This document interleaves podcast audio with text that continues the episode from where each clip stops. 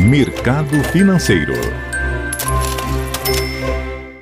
Olá, Fernanda, bom dia. Quinta-feira, 14 de julho, Bolsa Paulista em forte baixa de 2,35%, com o índice Bovespa a 95.574 pontos. Mercado americano, o índice Dow Jones em queda de 2% e a bolsa eletrônica Nasdaq recuando 2,07%. Dia negativo também nas principais bolsas da Europa, onde em Londres, bolsa em baixa de 2%. Na França, bolsa recuando 1,9%. E na Alemanha, bolsa operando no negativo em 2,3%. Já no mercado de moedas, o euro avança 0,7% a R$ 5,46. Dólar comercial a R$ 5,49, alta de 1,7%.